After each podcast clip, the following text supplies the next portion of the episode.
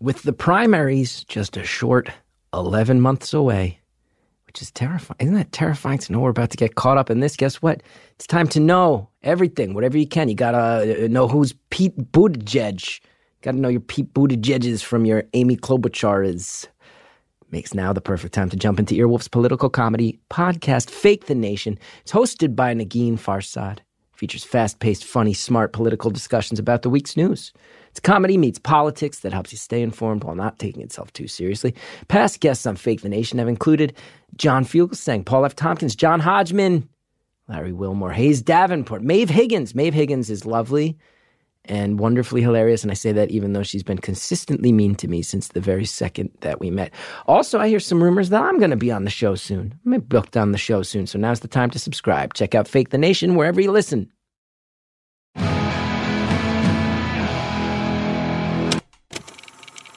Hello to all my Washington State stoners. It's beautiful, anonymous. One hour, one phone call, no names, no holds barred.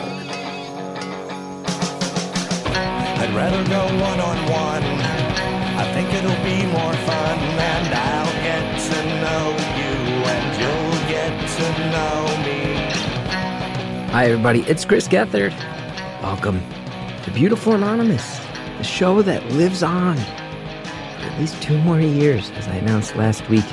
The whole thing with Harry guest hosting was fake. It was an April Fool's joke. Just to reiterate, I'm still seeing a lot of tweets from people who have not, you know, people don't, uh, not everybody is up to the date this week. So I'm having a very delightful experience of new, smaller waves of people getting horrified at the job Harry did and asking me if everything is okay in my life. Everything's fine. I'm here. I'm so happy that I get to host this show, and I'm so thrilled that you guys all came together and made it happen where I get to keep doing it for at least two years, maybe three. The ads sell well enough, so use those promo codes. Hey, I had an idea. I haven't brought this up on the show in a long time. Years, actually. Why don't we all do an experiment as a community? And uh, hey, if you haven't left a review on Apple Podcasts, whether it's a review or a rating, you like the show, why don't we all just say arbitrarily that we're going to do it on the same day, April 16th, a week from the release of this? And we'll all just do it. I'll put this in the Beautiful Anonymous Facebook group as well. And I think you guys will get a kick out of it. My guess is that for a community as large as ours, if we all do this in the same day, we're going to see this baby skyrocket back up the charts. And it'll be, uh, it'll be both a real, uh, rallying cry for our community that we can be proud of, and also something that all of us can roll our eyes at the arbitrary nature of internet rankings, because we'll see how easy they are to manipulate. We'll all figure it out together. Uh, thanks to everybody who enjoyed our episode last week. Lady whose father murdered a human. Hard story to hear, but she was so cool. It seems like a lot of people got a lot out of it, so I'm really happy about that. This week's episode really fascinating. I was initially horrified because this caller hates New Jersey. And if you've been listening to the show for a while, you know, I love New Jersey. But then it started to get deeper. The reasons she has bad associations with New Jersey run much deeper. We got to have a conversation I'm really glad I got to have right now, which is what does it mean to be broke in America right now? What's the effects of it? What does it actually mean to live with financial stress every day? What's it mean to be a part of a gig economy? And, uh, you know, we hear about all these jobs that get generated, but what happens if all those jobs don't add up to being able to keep your head above water? It's a conversation I think a lot of us hear about, but not all of us get a chance to have. And, uh, caller, I know this must have been really hard to open up about. I hope on some level it was cathartic, and I imagine it's going to be eye opening for a lot of people who are about to listen. Thank you for calling Beautiful Anonymous. A beeping noise will indicate when you are on the show with the host. Hello? Hi.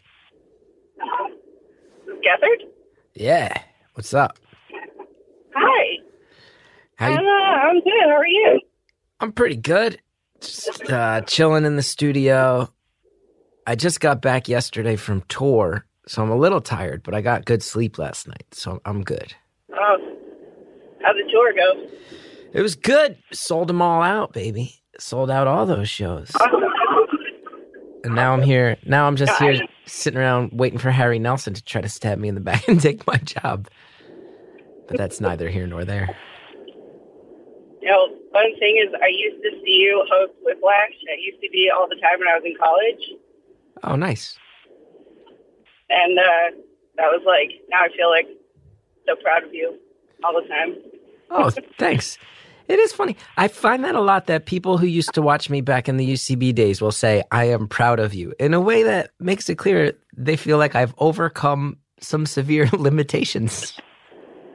It's just like it's such an intimate. It was such an intimate setting over there, and like going every single week almost. I was like, it's like even though I didn't know you, it felt like I know you. So like even like when Shay got on SNL, I was like I'd seen him a couple times, and I it was like, oh my god, I'm so proud. Even though I, I don't know him, but like it just felt that way.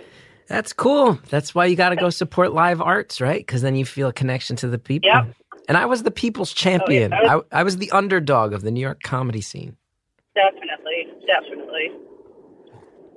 Like the symbol of my favorite alt comedy time, Chris Gethard. I represent a time in your mind. I'm glad to hear that. Well, thank you for your support. But it's not about me, it's about you. So, how are you doing? I am currently driving down Route 17 because I live in New Jersey and I do not like it. Oh, what? I was just about to say, hell yeah. And now you're in. I, I once got in a car accident on Route 17, which is sort of a New Jersey rite of oh, passage.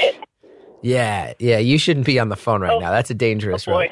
Right where it merges with I'm Route almost, 4. I'm almost at my destination. So, That's good. That's good. oh, Route 4 is, is usually where I am. So, Yeah, right where Route 4 and Route 17 meet.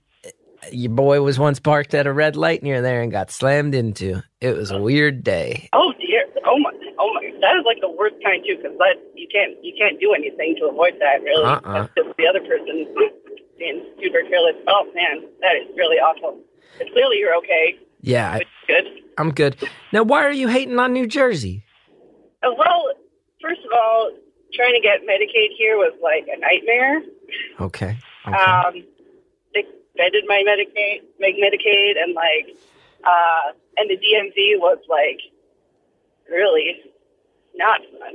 I mean, the DMV is never a good time, yeah. uh, but I just came from state over the summer, and I don't like it. It was a lot easier somehow, and uh, also like my husband's from here, and um, which is why we're here. We're like broke and live with his parents right now. Um, why we had to leave Washington State. But um, yeah, I mean he's from here and he doesn't like it. So that probably also doesn't help how I feel because we're just too negativity. Uh huh. Uh huh. But it's also just like it's a lot of small towns, and I'm a I'm a city person. I'm so not used to this. Okay. Okay. But what about Taylor Ham? We got Taylor Ham. What about Italian hot dogs? Jimmy I, Buffs.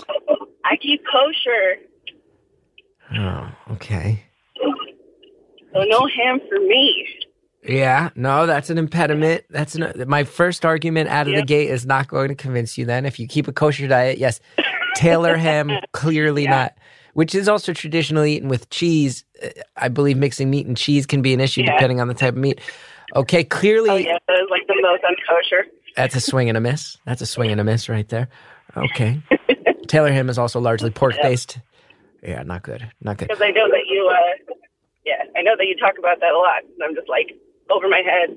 Nothing I will ever experience in my life. Now, what about the Jersey Shore? What about the Jersey Shore? You go down the beach, Asbury Park. True. I I haven't been yet, so you know what? Maybe I should go, and maybe I will like New Jersey a little bit better because I've been mostly staying in this in this northern part up here in Bergen County. Uh huh. Now that you know I keep kosher and I'm in Bergen County, it's like you kind of get more what what my life is, I guess. Yeah. Okay. Okay. if, you're, if you're aware. Well, what do you mean by that exactly? Bergen County, New Jersey. It's a little. I think it's known. Large parts of it are known for being a little upscale. I know that. A lot of Jewish, like very heavy Jewish population, Orthodox Jewish, Uh huh. like Uh huh. very like insulated, pretty insulated. Are you and uh, are you Orthodox? yeah, Okay. Okay. Yeah. Well, Yeah. how much do you hate New Jersey, and how much is it that it so- it sounds like some? uh You're saying you're broke. You had to move all the way back across the country. That's Washington State. That's like Yeah. three thousand miles. How much is it Jersey, and how much is it that some uh some life circumstances have that forced you here will make you forever associate New Jersey with the negative circumstance? That is a fair point. That is a fair point. I mean, I lived in New York City before we were in Seattle for two and a half years. Yeah. So, um, you know, New York, I, I mean, it definitely, because I also went to college there for a few years before. So I was in New York City on and off for like six years. And at first I did not like it as a person from California, but it grew on me a lot. But now I can't afford to live in the city anymore. So I'm out here in the burbs. Uh, so yeah, that's, that probably also contributes like having a that toll to drive across the bridge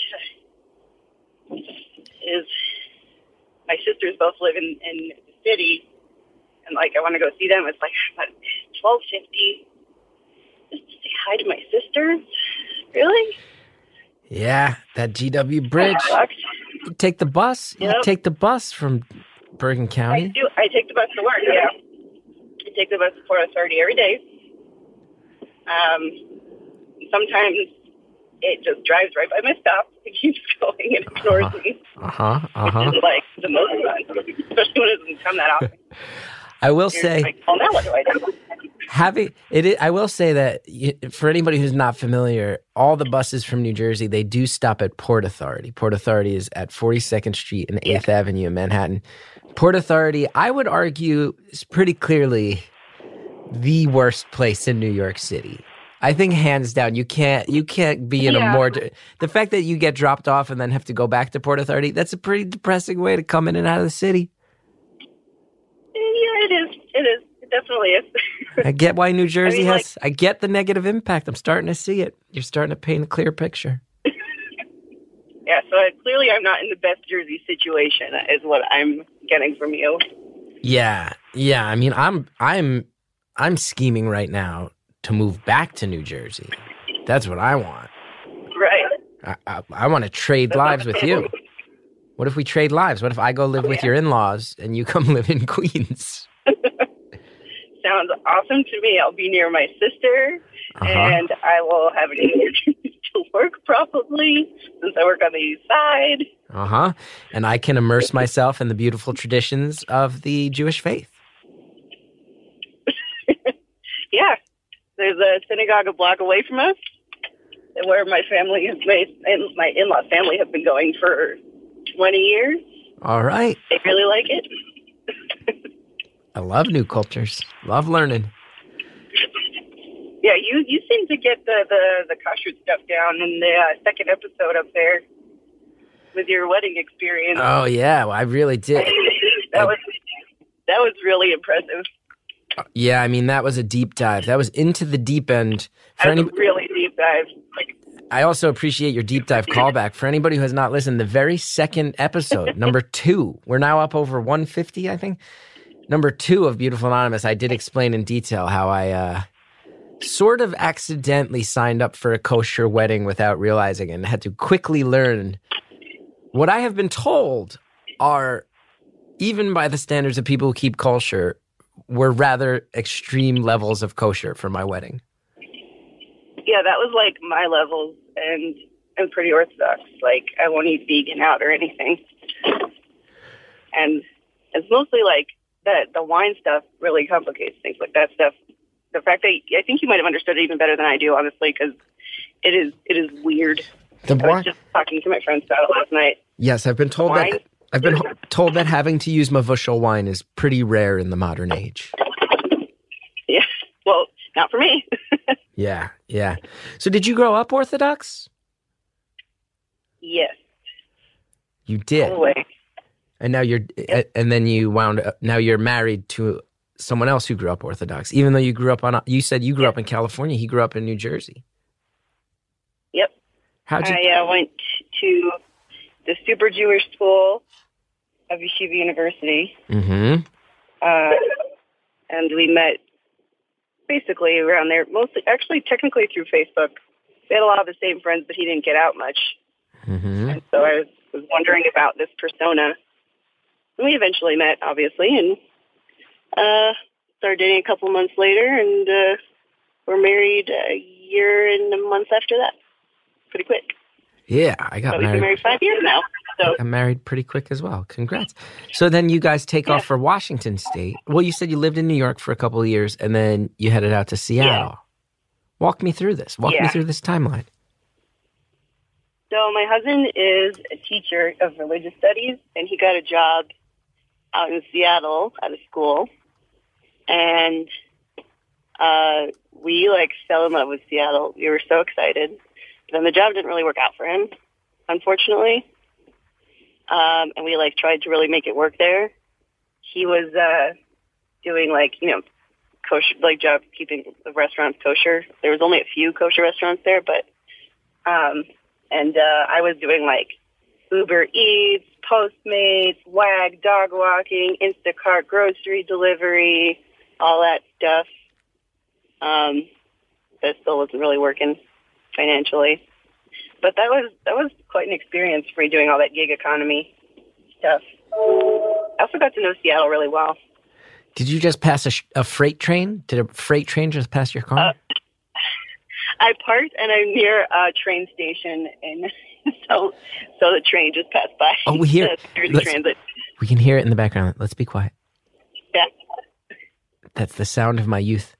The New Jersey Transit. When I was at college, I would take the transit into the city, and I'd love it. I get so excited because I was about to go do comedy, and then I'd have to get back on the train at the end of the night and go back to Rutgers. And those train rides count among the most depressing stretches, the forty-five to sixty-minute stretches of my life. Which, if you followed my work at all, you know that that's saying a lot real true depression on the northeast corridor line for me.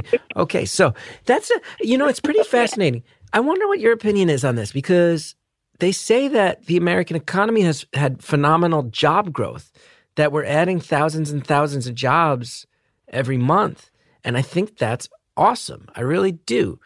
But then I hear t- Right. so many stories from people like you where you're like, yeah, I had eight of those jobs and I still couldn't pay the rent. Oh yeah. Well, also because like, first of all, you're an independent contractor on all of them, so uh, you're like, you don't have benefits, you don't have anything. Even like with WAG, uh, when I was dog walking, I did that the longest because I actually did that while my husband was still teaching. Um, I sprained my ankle pretty badly. Um, while running, and so I couldn't work for a week because, uh, for more than a week, for like a few weeks because I had a really bad sprain, and the, the job is walking, and I couldn't work, but I couldn't get workers' comp, I couldn't get anything like that because, or PTO, because that's it. That's I'm just laid up with nothing else. Um, and then it happened again. I sprained my ankle going down the stairs of a client's townhouse. Nothing I could do about it, even though that was technically on the job See, I'm an independent contractor. I think that's really that's a that's a that's a dark underside of the uh, job growth that's worth talking Yeah. about more. What good, you know? And like I've heard some, I've heard some real horror stories of people who like get these crazy clients from these things. Thank God I've only had like really nice people. Sometimes they didn't tip me the best, but like you know, I get it. I've ordered food and been like, shoot, this was more expensive than I thought, but they always tip at least. Mhm. Uh, but I've had people cause like Instacart is so weird where like they um they don't have a limit for the amount of items you can get and they do deliveries from Costco, right? So people will order like 40 cases of water bottles. And it's because Costco business wouldn't do more than a certain amount. And the reason why Costco business won't do more than a certain amount is because their trucks can only handle a certain amount of cases of water. So now you have these people who have like a sedan, like me, who are like, what am I supposed to, where am I supposed to fit all this water? How am I supposed to get this out to my car? so And it's just like a constant issue that I've been hearing about. Thank God I never had to deal with it though. Instacart. So Instacart. I'm not familiar. Is that a thing where you effectively will people can submit a shopping list and pay and pay you to go shopping for them? Yeah, that's it. That's exactly it. Wow. So you really, you've really scrapped it out. You've really tried everything. Get out there. Yeah, Man, that's that one will sometimes. If you get a nice sized batch, they're called. You can you can make a nice like thirty bucks, forty bucks at a time, which is better than the food delivery where you get like five to ten at a time, depending on how far you have to drive and how well you're tipped. The tips are really important. That's like a good PSA. Tip your food delivery people. Usually, it'll make their income significantly better, even just like four dollars. yeah. I mean, like a good tip. I will say, I'm not trying to pat myself on the back too hard, but I try to I try to be a good tipper, and I think we do live in an economy where it's really clear that um, there are a lot of people scrapping, and if you have disposable income, and I'm lucky the past few years I got a little bit of disposable income compared to how I used to be. Got to share it. Got to share it, and uh, Yep. I don't know why that drives some people so nuts. The idea of sharing, sharing the wealth. I don't get it.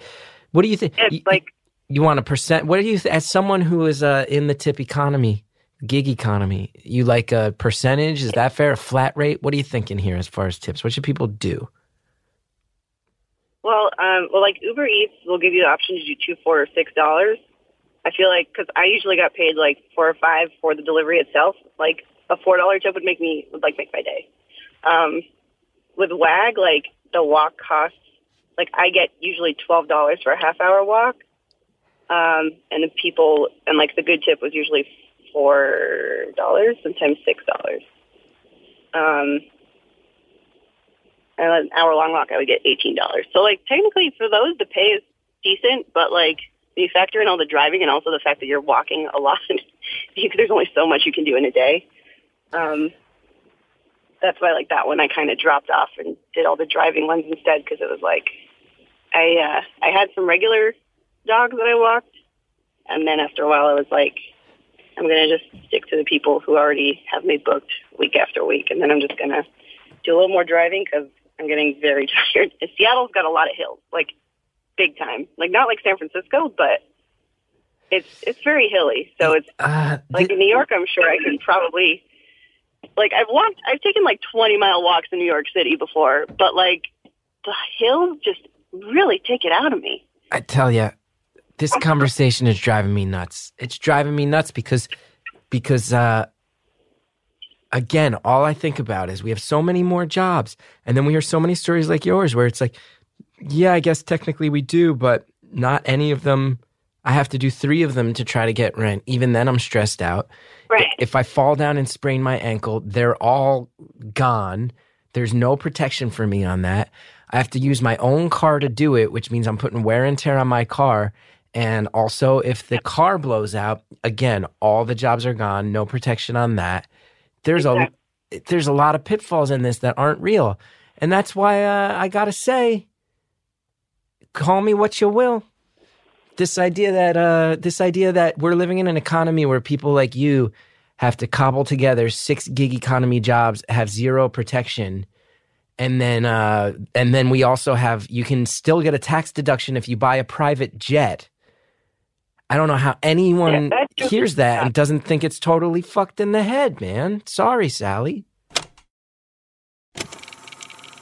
You know what? I'm going to go ahead and say it. I'm really railing against people who have money on that, these private jet owners. Um, so, that being said, if you want to not be part of the problem, why don't you get rid of some of your money by spending it on the following products and services? We got advertisers, they got things. The things have promo codes. It helps the show when you use those promo codes. Check them out. We'll be right back. Finding the perfect vacation home is hard. We all know this. Start off looking for a beach house big enough for six. You wind up watching videos of surfing dogs, getting distracted, going down these wormholes, these internet rabbit holes. Everybody's been there. Vrbo does the hard work for you, matching you to the perfect place to stay for your getaway every time. Download the Vrbo app, search VRBO. You'll discover everything from condos and cabins to villas and castles. Whatever your budget, whatever you want from the home. Maybe it's a massive private pool. That's always nice. Jump in a pool, nobody else gets to share it. Nice. Be, be sure nobody's defiling it. You want a place that's kid friendly? Vrbo's got you covered. Whatever direction you want to go, the Vrbo app is easy and convenient. It's got great ratings in the Apple App Store and Google Play Store. You can use it to browse and book vacation homes from just about anywhere. It's also useful when you're on your vacation because you can send instant messages to the homeowner directly from the app. Download the Vrbo app today. To find it, quickly search VRBO and put an end to frustrating vacation searches and those dog videos, those rabbit holes. Let Vrbo find a home that matches you. Thanks again to everybody who advertises on the show. Now let's get back to the phone call. You can still get a tax deduction if you buy a private jet. I don't know how anyone Yeah, hears that and doesn't think it's totally fucked in the head, man. Sorry, Sally. like at the end of last year, uh, like usually, like lately, because we don't make a lot of money, usually we get tax. Um, usually, I get a tax credit, a refund, a little bit, something. This year, we owed like a good couple hundred, and it's like, but people are getting tax breaks on private jets. Amazon was almost given a ginormous package to come to Queens, which like good on Queens for stepping up. Hey, you're telling me uh, it's very Seattle. divisive where I live. Yeah. I live right in the epicenter. Yeah. epicenter. I live two neighborhoods away from Long Island City, and a lot of people can't decide. There's a lot of people going, why were we paying them billions of dollars to not pay taxes? And then other people going, 25,000 jobs. Why did you chase them away? Nobody knows what to make of this stuff anymore. I just, So, having lived in Lex Luthor's little little capital over there in Seattle, Mhm. I don't I don't know if it was they wouldn't it wasn't really a lot of local jobs. Like I mean, you know, a lot of people I knew uh, who moved while I was living there came for Amazon. They came from other places to work at Amazon. It wasn't like a lot of people in Seattle were like, "Great, now I can work at Amazon." It was a lot of people were like, "Great, now I can move to Seattle to work at Amazon." Housing went up real bad, like right when we got, like right before we got there. Um, like to to us coming from New York City, it was like seventeen hundred a month for a one bedroom in a luxury building. Amazing, because like seventeen hundred in Washington Heights will get you three also roommates. a tiny box one bedroom. Yeah. with like cockroaches everywhere and Yeah. and uh, And you're living with some, four in the morning. You know? and you're living with some maniac you met on Craigslist, and you don't know if he's got a body under the bed. You know what I'm saying? exactly. Yeah. So like we were like, great for us, that's great. But everyone in Seattle was like, oh no no, like that's triple the price it was like five years ago. Yeah. I mean, that's the thing. Like and you go back and forth because then we think about it in Queens, and it's like, yeah, even if it's like, okay, well, if those twenty five thousand jobs are outsiders, it's okay. It raises the, you know, I'm a homeowner, I own a little co op. It's like, it's going to help with that, but is that fair? And then also, it's like it'll also create jobs for people, you know, in the service industry to to accommodate those twenty five thousand people. But is that is that helping? Is that actually helping people who have who live in this neighborhood to have more, like you said, gig economy jobs to cater to twenty thousand people come in and drive up the uh, the rent for those same people? It's weird. like I'm also like I'm studying computer science. So I want to be in programming. So like for being in Seattle was also because because there's a lot of programming jobs at Amazon, and there's also Microsoft, which is in Redmond, so it's like east of Seattle. So it's not like they have their own huge campus out there, and I think they've been there for like 20 years. Um, so I, from what I understand, they haven't gotten as much in the way, but um, there were a lot of like young just graduate 22 year old men always who like can afford now a luxury studio apartment because they're getting paid like 85 grand right out of college and they're single and they're just like want to be near work so then there's all these fancy schmancy buildings with these like I've walked dogs from these people like these fancy schmancy studios um where they leave a pit bull at home all day and then yeah it- it's it's uh it's it's wild how the real estate works. I mean, like I'm just scared of every city becoming San Francisco and being Yeah. like completely unaffordable. or even New York for as much as I love it. But I tell you what, at some Yeah, point, exactly. at some point, if this keeps happening, the common man and the working man are going to have to rise up in a rage and take back some of the power. And it's uh, it's a shame we can't just. Exactly. A shame we can't just fix it now before uh, before people start throwing rocks through windows, baby, because the working man is getting pushed around too much right now. And I say that as someone who is in the entertainment industry and has, uh, you know, worked very hard, but also it's not like I'm out there getting calloused hands. But I, I see, uh, see it happening. It's not right. It's not right. I get why you hate Like, New I- Jersey. I see now why you hate New Jersey. You're living with it's your really in-laws. more of my life circumstances, basically. I get it, and then you sort of hate where you land. But it sounds like I mean you did Yeah. just. It sounds like who you really hate is Jeff Bezos, who I think you just referred to as Lex Luthor. Okay. Is that a common Oh, nickname yeah, for him, I- or I- just is that your personal Um, nickname? well, he's bald and wants to own the world, and I'm not the first one. I know I got that from somebody else. So, um, somebody else around Seattle. Uh, so yeah, that's just it. Just makes sense because he's bald and rich and wants to own all the things, and he's not necessarily a good person. Hopefully, he won't. Someone won't come down and strike me somehow for saying that. oh boy, I mean, so- Apparently, if you say apparently if you say his last name wrong in an interview, you're not getting the job. really, Amazon. That is local Amazon lore. wow. I mean, I also I just talked a bunch of shit. I hope that uh, we don't get. I hope we don't get crushed. I hope all our advertisers don't get pressure put on them to not advertise on our show anymore. I hope. Who knows? I hope I didn't get you in trouble. no, if I I tend to get myself in trouble when trouble comes my way. well, it's a shame that my home state, my beloved home state of New Jersey, has come to represent uh, all this tension and stress for you. But I do get it. I do get it. yeah. But uh, I mean, I have friends who live in Jersey City and Hoboken and are loving it. I mean, there's a lot more like fast trains and new transit trains and just like better transportation from Yeah. the city, so that probably helps. How old are you? Can I ask how old you are? At 27. And you've been married for five years. Yep, Wow, got married young. married 22. And I get so you're 27. You want to be in the city. You want to you want to have the ability to uh, come and go at will. Yeah, it's like I do and I don't because like I did spend a lot of time in the city and you know hour long commutes being normal was like really a drag. I mean, it still is an hour long commute for me either way, but um, but like being in the city and still having such a long commute was crazy. And um, but like there's always stuff to do, never boring. It's also I can't afford almost any of it. You know, I love theater, I love opera, I love you know that stuff, but I can't afford it and that sucks. That does suck. That's why I used to go to Whiplash, which was free. Free, baby. That was the best. Free comedy. Now Yeah. you've mentioned a couple times. You said you're you're with your uh, in-laws because you're broke. You mentioned you just said like the twelve fifty toll is stressing you out. I don't know how much you want to talk about this, but uh, but. Yeah, I know. I you, like should talk more about it. you mentioned that Jersey's giving you a hard time on the Medicaid. I believe Met is Medicaid, um, like l- driven by uh, it's low income health insurance. If I know, if I'm, I don't know too much about. And Medicare is the 65 plus version of it. Yes, and also disability, I'm pretty sure, because um, these are the things I'm starting to learn because of Yeah. the situation. Um, but yeah, because there's like bunch of different types of Medicare, but I am Medicaid. hmm Um, when I did get it, it was good because I had emergency gallbladder surgery a couple months ago, and you know, thank God I didn't get stuck with a huge bill. Um, and like nobody should. It was it was a crazy, unpredictable situation, and I'm like glad that something was there for me.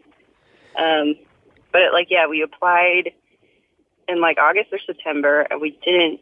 And like they gave us the runaround of like, oh, oh, your status is uh, being handled by a representative. And then we would call a representative and be like, no, you got to call. We're like, but we just called or something like that. I don't know. It was really weird. And then we finally got our health insurance in November. And in Washington, it did not take that long. it took Mhm. like two weeks, a week. Um, and uh, I finally got my license changed from Washington, and I finally, so I'm finally registered to vote. Thank goodness. Um, but like, because I first didn't have the right documents, that's my fault. I didn't. I I accidentally kept all my important documents in storage, except my social security card and my birth certificate. But because my birth name is not the same as my current name, because I'm married and I changed my name, they were like, "Nope, we also need your marriage license." Right. And I was like, but like I had to have that to get my, you know, to get my other license that has my name on it and my social security card that has my name on it. So logically, doesn't that follow? And then the other one of the guys who was at the next cubicle over was like, not in this state. like a very cynical way. I was like, cool, cool, great, awesome. Wow. You got you got some. Uh, let, It's been fun. can I? I want to ask you something, and I hope I, I don't want to. I don't want to offend. Don't want to add stress. I'm very, very interested, and I say this with a lot of sympathy and compassion, because you you're fighting the good fight. You're looking to work hard. You've worked a lot of gigs, but you still had to move back. I ask it with compassion and no, absolutely no judgment. What is uh for the people who are listening who aren't in your circumstance? What's it really like being broke in America in 2019? Good question. Um, hmm. So, you know, I'm thankful that I have, you know, family who loves me and was willing to take us in. My parents in Los Angeles also were like, uh, you, you can come to us too. And I really wanted to go there, but it was all for, you know, shallow reasons like my friends, my dogs, coffee bean, the sun, you know, but, um, also a bit of a shorter drive because we drove our car from Seattle to New Jersey, which was also like really, really fun and was at least a good, you know, silver lining that we got to see the country.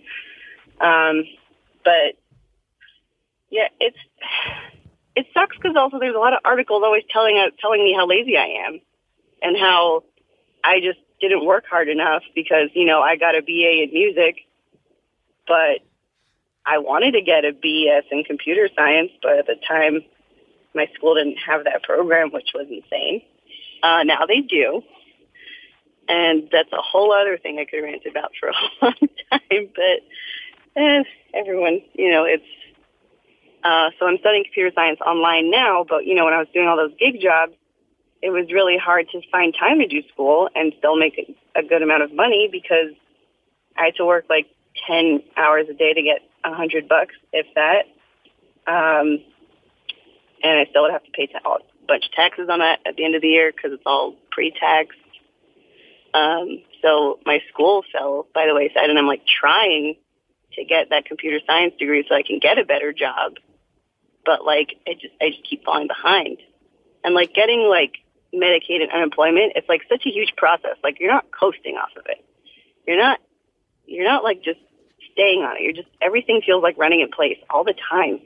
And then you also being told by all the rich people who were like given a ton of college scholarships and were and houses cost fifty thousand dollars. Like I don't know why you can't just do what I did. It's like because it's all more expensive now, and it's so hard to get everything and that you need.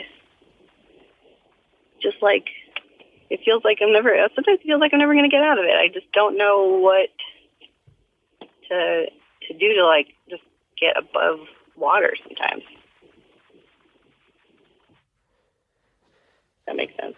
It does. It does. They don't make it easy. No. It's a it's a system that's incredibly hard to navigate. And the sense I get just from talking to you is that there's not much uh, there's not much empathy when you're when you are in the position you're in. Yeah, it's, it's like it. It feels shameful, but I know that there are a lot of people who have done this. You know, when when we were leaving Seattle and we were telling people, oh well, we're going to live with you know my husband's parents. They were like, Uh, we had friends who had just moved to Seattle. Were like, oh yeah, we did that for a bit. You know, we stayed with my parents, or then. I have some friends here in New Jersey who are like, "Oh yeah, we did that too," and then friends in Chicago who said, "Oh, that's why we moved to Chicago."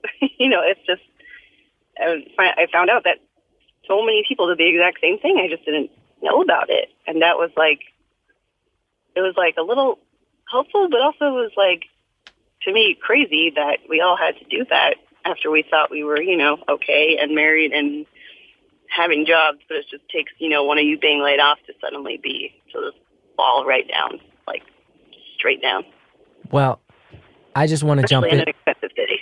I want to jump in and make sure I get this on record. You said, "Oh, it feels shameful," and I just want to say, zero percent, zero percent. for you to lay oh. out in the course of our conversation how hard you've worked, how you've done it the right way. You're two college graduates. You've scrapped, you've been willing to take gigs that move you all around the country. When you get there, you're willing to take any gig you can to keep going. You're willing to uh, work, like you said, 10, 12 hours a day. There's no shame in that. There's shameful aspects of this story, but I think this is why, this is why, uh, this is why when people go, Oh, Chris, you're too liberal on the show, I go, Well, that's a shameful system where people who work as hard as you do have to Yeah, stress I mean, like this. That's where the shame is. liberal. Nothing shameful. Nothing shameful for you. And I, I I mean that sincerely. And I hope that hits home because you're not you're not describing any you're not describing anything except someone who did it the right way. You went to college, you got a degree. Now, do you I, I would imagine it sounds like do you uh do you regret the music degree? Was that are you like, oh boy, Yeah. why, why did yeah. Yeah. Especially because like when I was in high school, I was going for the music thing, and I was trying to go to like a school that had a really good program. Because I mean, I really, and also the thing is that this was the problem is that I went on a program between high school and college where I did music and like Jewish studies, and I was there with people who were very, very talented. I was like, oh, I'm, I, I'm not, I'm not cut out for the music thing. I like it a lot. But if I did it, it would be like an academic, a writing thing, and I just, you know, nobody really has, you know, that much. You got to already be rich to do something like that because that's just for yourself, basically, and it's just too selfish. So I'm, I'm gonna do, I'm gonna try to do computer science. And when I get to college, um, I mean, I had originally, I was originally supposed to go to a different school, but it, we didn't. It, it cost too much money, and the school gave me a big scholarship, so um, they were like, yeah, we have computer science, don't worry. And then a year later, before I could declare my major, they were like, oh, we don't have that anymore. And uh, I was like trying to get some kind of shaped major to be like what I wanted. And they were like, you know, we're not going to have the classes anymore. Just pick something else. I was like, I'll go back to music. Um, but it was, it was like, you know, it was still challenging and it was still, you know, it was nice that I got to study the thing that I really, really love. But uh, at the end of the day, like, being a musicologist is like, which is what I would have wanted to do, is just the most selfish, useless thing you can do because you're just writing about music all day. Like I, I don't have the time or the, you know, I can't. I you don't make money at it either, and I was like, I need to, I need to do something that contributes to society a little more. Although Uh, I, I do, it does break my heart thinking about the fact that there's I, there has to be at least one musicologist amongst our listeners who just went shameful and useless and got really in their head. There's some, some selfish, but like selfish, selfish is, and I useless. would love it if I could do it. It's awesome. Like the musicologist fans of our show have just hung their heads, feeling like, "Am I selfish and useless?" I thought I was studying art in a way that might might chronicle beautiful art, pass it on to future generations. I didn't realize that everything I do is selfish and useless. Over here trying to throw down as would a tell them that I'm jealous of them. I would tell them I'm jealous, and that's right. I'm just I'm just speaking out of jealousy. Right, you know. right, right. I just wish I could do that, but yeah, no, I just I'm too I'm too poor. Now, can I ask a sensitive question? I'm going to ask a sensitive question, and Sure. I'm not trying to step on any toes here at all. And if this comes off wrong, nail me on it because I want I'd never ever want to come off wrong. The elimination of the computer science degree seems really wild in this era of time. It was. Do, what do you attribute that to? Wild. Now, my question that I bet Oh, other that- people are asking is: Is the fact that this was a religious institution did that play into that? No, no, it didn't. Okay, Um, good to know. was- Ignorant question. Smaller. It's a smaller school. No, I mean no. It's just yeah. That's it's not like a, a Luddite school. You know, we're we're modern. We're modern Orthodox, as we say. You know, where we're like we're not you know clustered in in Williamsburg and New Square, just wearing clothes from 19th century Poland and judging everybody. That's you know that's not where I'm at. Uh, there's your train again. oh, it just brings back the sound of that horn. On certain days, it sounds like the hope, the hope of escaping New Brunswick, New Jersey. And other days, it just hits me in the gut and it marks the return. That horn has v- many emotional associations in my mind. I'm not kidding. It's true. So you were saying so so you're modern Orthodox. And that you were kind of indicating that you're not. This is not the Hasidic community in Williamsburg, which is known to be Yeah. Because like a little closed off. associate the word Orthodox with that, and it's like there's a lot of no, that's not it. You know, I mean, like especially even when I meet people and they look at me, I've been asked twice if I'm Amish because I wear a headscarf, uh, which I thought was very interesting because both times I was like, one time I was at a doctor's office, a physical therapist's office with my smartphone out, and another time I was like, I was definitely not. I was definitely engaging with technology and not wearing handmade clothes. Like, Right. Is there any part of you? like that- You sound like a nicer part. You sound like a nicer person than me. When someone asks you if you're Amish because you're wearing a headscarf, do you just want to hand them your phone and be like, Google Amish, you dumb motherfucker? Like, is there any part of you that wants to just be like, I'm holding a phone, you piece of shit? But you sound nicer than me. I'm just like, I'm just kind of like, that is such an interesting first choice, especially because, like, I mean, I guess a lot of people, you know, out here, the Amish are like only a few hours away in rural Pennsylvania. Like, I went to summer camp around there, but it's, so I'm just like, I guess they just don't know. Like, they've never seen anybody with a headscarf, you know, even though there are Orthodox Jews around who do wear head coverings like I do. So I just, I'm just confused, honestly. Like, what do they think Amish means? I want to just take a second, pause, and say I sincerely apologize if my tone offended any Amish people. Um, although I do think, by the very nature of this being a technology driven medium, um, maybe less of an issue. Am I making another offensive comment right now? Who knows? I don't know. Anyway, I've broken up the momentum. I hope I haven't. It's never what I want to do. We got ads, we got sponsors. Check them out. Use the promo codes. We'll be right back. How often do you think about your socks? I bet you're like me, like how I used to be, where socks are just socks. You just go buy some socks and then you burn out the socks and then you donate the socks and you feel bad because you're like, can I even donate these when I got all these holes in these socks? Guess what? I recently discovered socks that changed the way I think about socks. This is true. They are called Bombas socks. I got my wife Bombas for our anniversary and she cried. That's how much she loves them so much. And I did not use it just because they are a longtime beloved advertiser on the show. I got it because my wife loves them so much. tell you something else. We took our birthing class. It was nine weeks long. It was very hippy dippy ish. People took their shoes off outside. It was a no shoes class.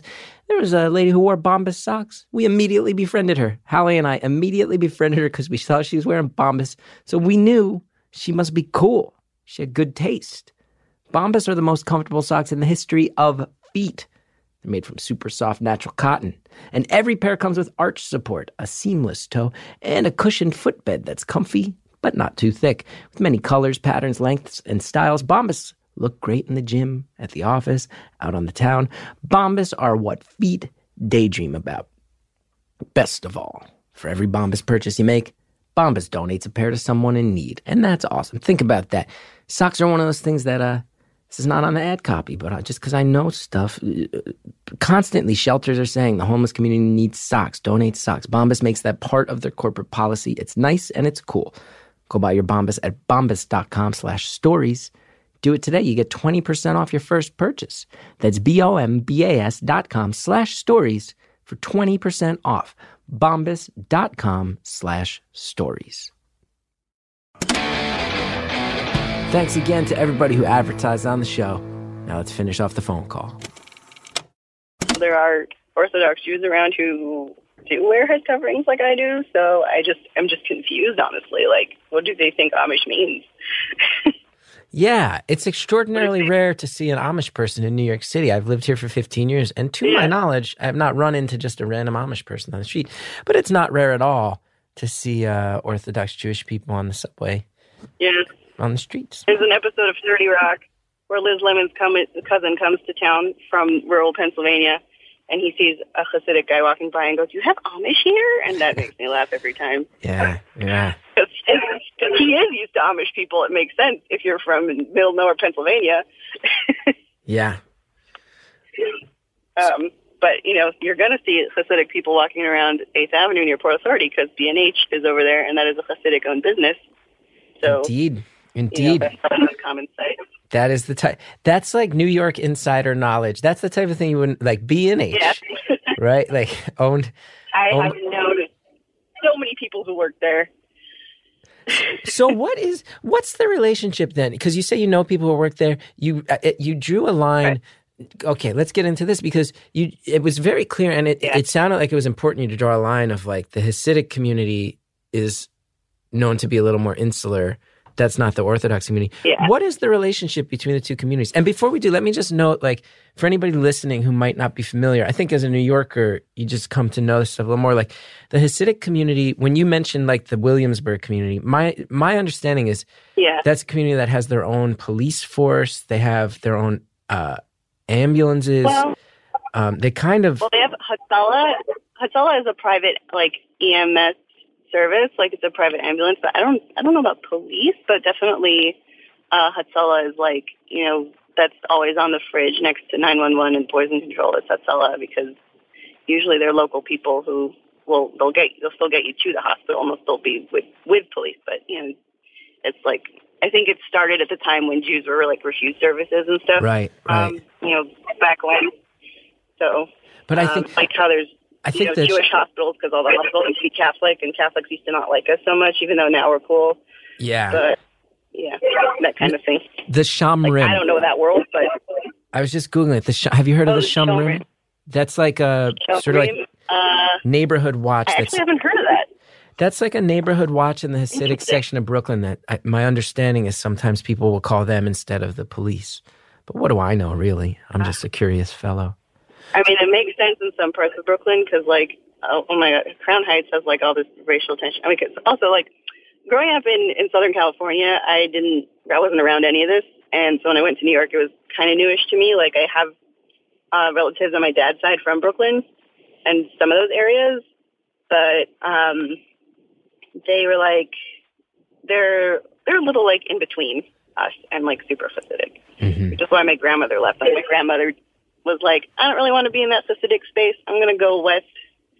Um, and uh, yeah, they're like, and my my grandfather was from Cleveland, which is this is a fun story. He was fighting the Korean War, and his family was still in Cleveland. They decided to go visit LA, and they called home and said, "Send our things. We're never coming back." Wow. And found out when he came home that he lived in Los Angeles now. Just left an impression. Just jumped they into did their not hearts. like the snow. They were like, "It's warm here. Why would we ever live in the cold?" Sounds good to me. yeah, I get it. I get it. hmm I always tell people are like, "How about Cleveland? It's it's not so expensive." I'm like, "Let me tell you about my family in Cleveland." Right. Yeah. We, uh, the, the second someone left Cleveland. They decided to never go back. Never go back. Yep, that is that is family lore. Yeah.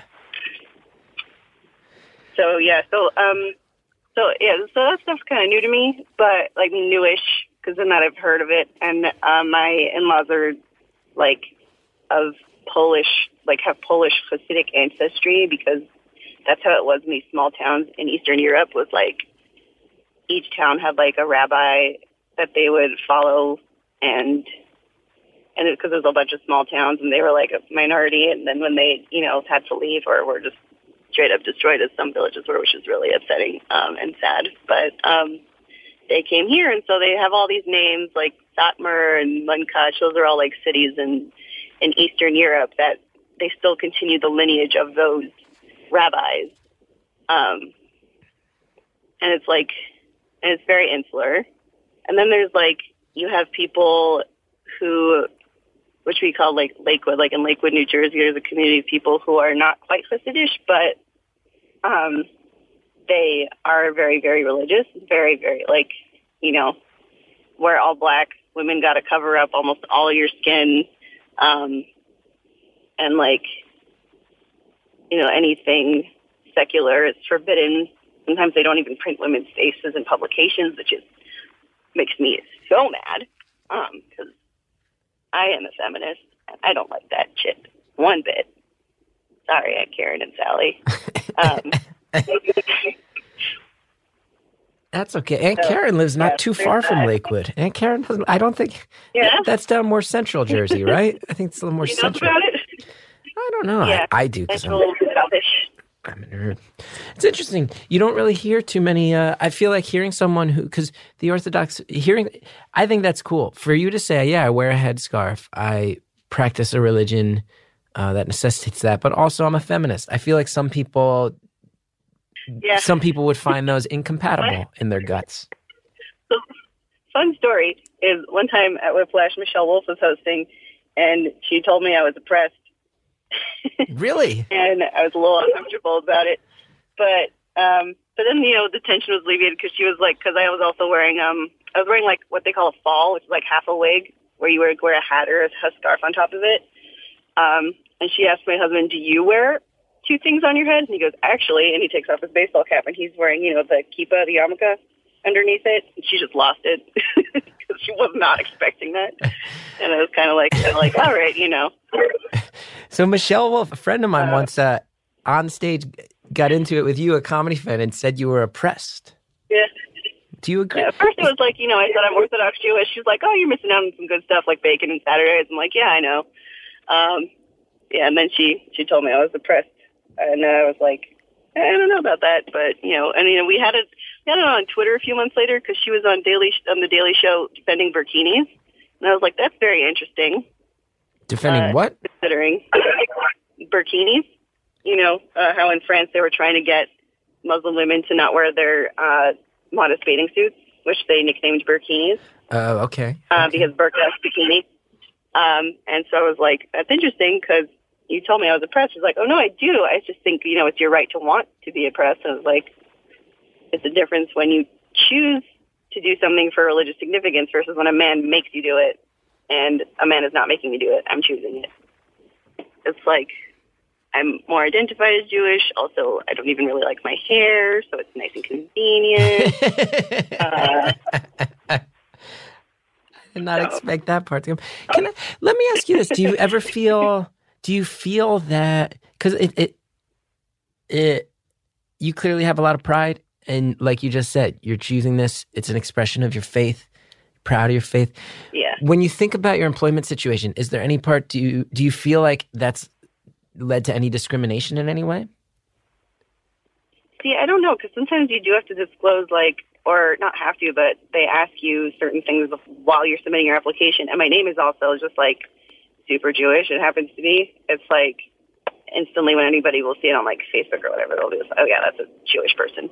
Um, so like, and I can't straight up invent a new name, like because I was like, oh yeah, hi, I lied, and you're doing a background check on me, and I, you won't find anything because that's not my name. Um, so I honestly have no idea if it is, if I have been discriminated against. Um, I'll like mention it to some people. They're usually like, eh, I don't think so.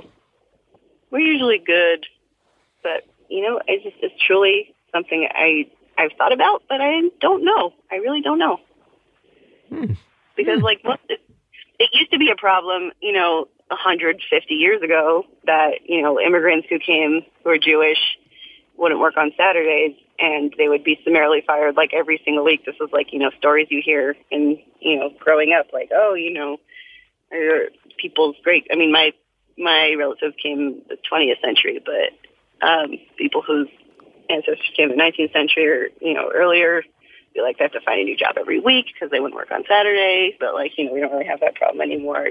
Thank goodness. Um, it's just that usually we have to save up all our vacation days for our numerous holidays, which kind of sucks. when we do get, you know, people who do have full jobs, Um, because there is a lot, a lot of holidays. Yeah. There are. It's good. I will say one of the great benefits in New York City is uh Yeah. many Jewish holidays that eliminate alternate side parking for those of us who have cars. yes. So many Jewish holidays that in a row. yeah, you always got to call 311. I often find that if I'm having trouble finding parking on the street, I will just call 311 because I'll say to myself, maybe it's randomly a Jewish holiday. This is a thing that I have done and I will cop to you. I hope you don't mind me co opting the beauty No, of your faith I for my own wonder. personal benefit. I used to run a Tumblr called "You Know You're From Los Angeles When," and somebody submitted something to me uh, about it being a Jewish holiday because the traffic is lighter, and I was like, that is cool because I wouldn't know. I'm not driving on my holidays. Apparently, we're a big enough part of the Los Angeles population that we lessen the traffic when we have our holidays. Now let me like, you're welcome, I guess. I think you might enjoy this story. So my Brazilian jiu-jitsu gym is located I, it's uh it's kind of like right by where like Williamsburg blends with uh Clinton Hill down by the BQE and it's in the very Hasidic section that you mentioned. But it's on a block with a lot of like Yeah. business and warehouses. And I'm not trying to blow up anybody's spot. Someone at my gym realized that when he parked in front of fire hydrants on that block, he never ever got tickets.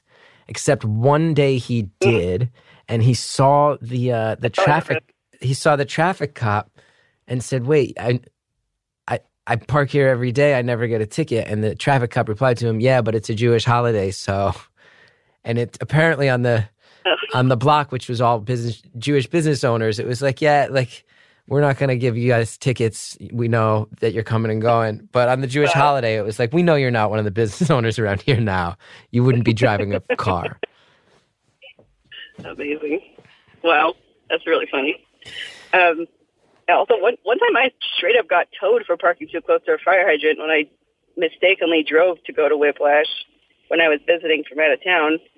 Uh, so that is very risky because apparently they will tow you sometimes for parking too close to Oh, a fire yeah. hydrant in New York City. And when you get towed in New York City, you invariably have to make your way to a neighborhood that you did not know existed before, and it will always be intimidating.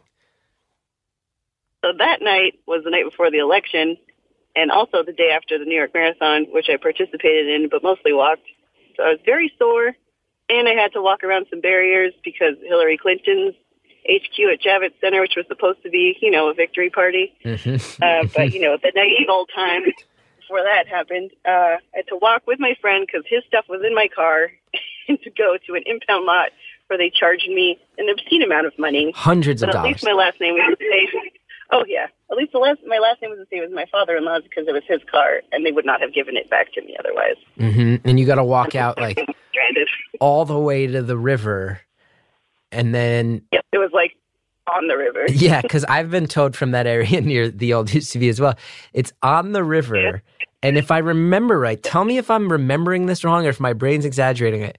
It's filled with people who are so angry that if I remember right, the workers are actually behind what seems to be bulletproof glass. Yes. Oh, they all seem like they the last place they wanted to be was in that impound lot. Yes, the people who have made I their way there, be, the workers don't want to be there. No one wants to be there. anybody. Yeah, but how? I mean, it was like three in the morning, so there weren't that many people there. Oh, I've had that Because I left experience. I've had that exact It's like experience. 1:30 in the morning. Yeah, where you walk out to the river and it's November and the wind is blowing on you and you're brutally cold. You're like, why is it so far oh, away? yeah. Why did I even get towed? I'm supposed to be what, 10, 13 feet away. I was 12 and a half. These monsters. And then you get out, and by the time you Yeah. get out there, you're so furious. And every, you then you realize everyone here is as furious as me. And you can just feel how weird that is on, in a psychic sense. Yeah, yeah. It's like when I had to go get my husband's phone from the New Jersey Transit Lost and Found. Same, same vibe. Same vibe. Just one of those No one wants to be there. hopeless places. Everyone's angry. Yeah. Nobody Yeah. wants it. Like you don't want me to be here. You don't want you to be here. You don't want any of this to be happening right now. But we got to get through this somehow because we need that phone and wallet back. Now we got five minutes left. I want to just Oh, ask. man. I want to ask in a straightforward way. So you're living in New Jersey with the in-laws. You hate New Jersey. You Yep. you went for it. You guys went for it. Your husband got laid off. You were in the gig economy that proved unsustainable. Some tough times right now. Where are you at as far as hope for the future goes? Do you see do you see momentum coming down the line? Are you feeling hopeless? Where are we at with that? So my husband is thankfully at a good job and his boss really likes him and they're really like good to him. So um we're you know, it seems like that's on the right track. I've been having a little bit more time to do my schoolwork. I was just doing that when I saw the phone number. Um and I'm taking a class I enjoy, discrete math, which you probably would hate because it's math involved. But Yes. One. No, thank you. like, got, it's got like logic stuff in it. That's, Nope. that's- Not, logic is not my thing. I'm a man of emotion. so, so I've noticed. But that is also a beautiful thing in its own right. Um, Sometimes, until Yeah, I'm so- crying for no reason and can't explain it to anyone. but Proceed. you know, I've I, I've been there as well.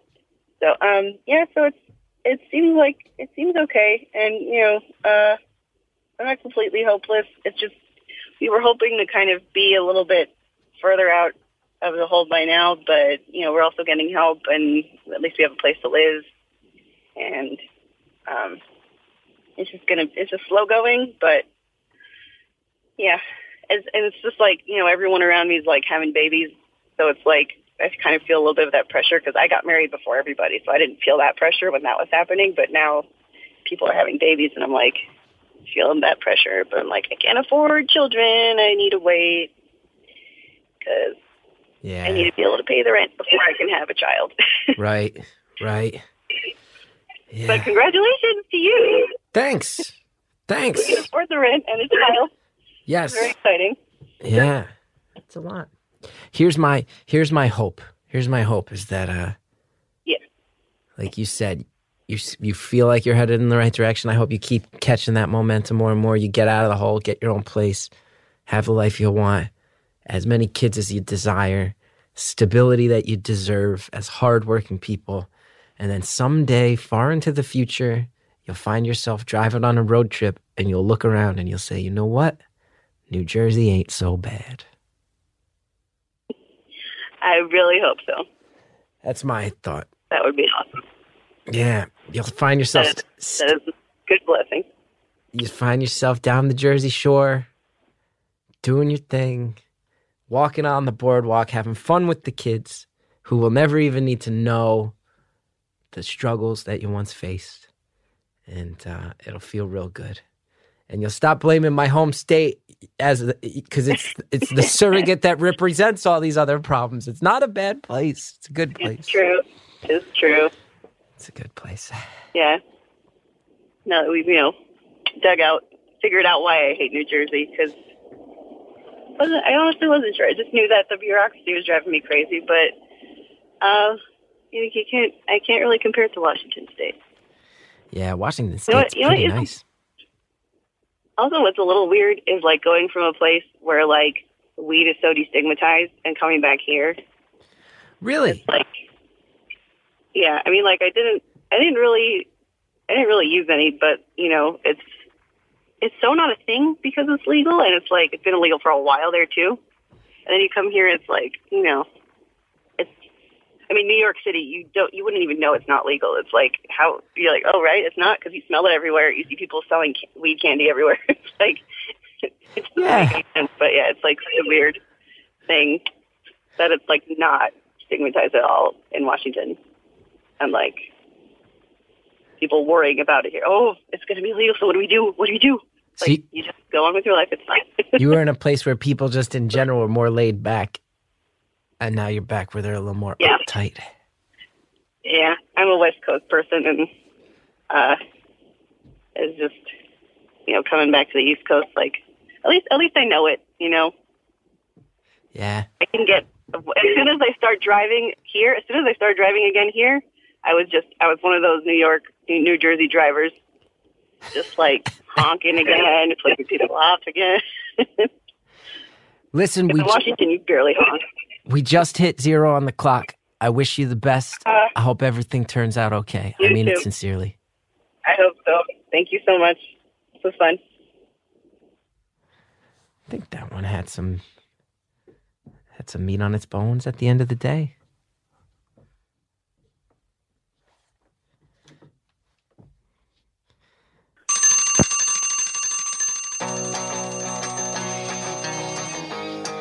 Caller, thank you for calling. Very sincerely, like I said at the end. Hope uh, hope everything heads in the right direction and you guys uh never have to worry about this stuff as things keep moving. Wish you well. Thanks for filling me in on your situation and your work and your faith and all those beautiful things. Thanks so much to Jared O'Connell. Thank you to Harry Nelson. What a sweet boy who's never done me wrong. Harry Nelson. Thank you to Justin Linville. Thank you, Shellshag, for the theme music. Everybody get out there, support Shellshag. Remember, Apple Podcast, rate, review, subscribe. Really helps. If you haven't done it, we're all doing it together next week, April 16th. I think that's all the business. See you next time.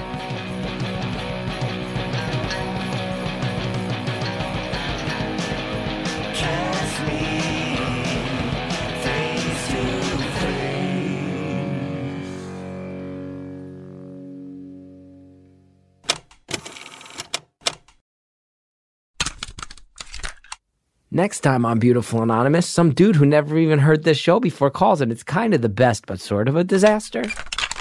There's almost 11,000 people have tried to call while you and I are talking, and some guy who's never even bothered to listen is on. It's not going to make all of them thrilled. What is your message to them? My message to them is I apologize. You do? Uh, and I have no business. I have no business being on the podcast. But as I was sitting uh, and listening to the the nice punk rock selection that you had, I was sitting there because you you open for those of you uh, who have not been as fortunate as I in this moment. Oh. uh, for those Oh, now you're getting cocky. the- Now you're rubbing it in! uh, a little bit. You're rubbing it in! That's next time on Beautiful Anonymous.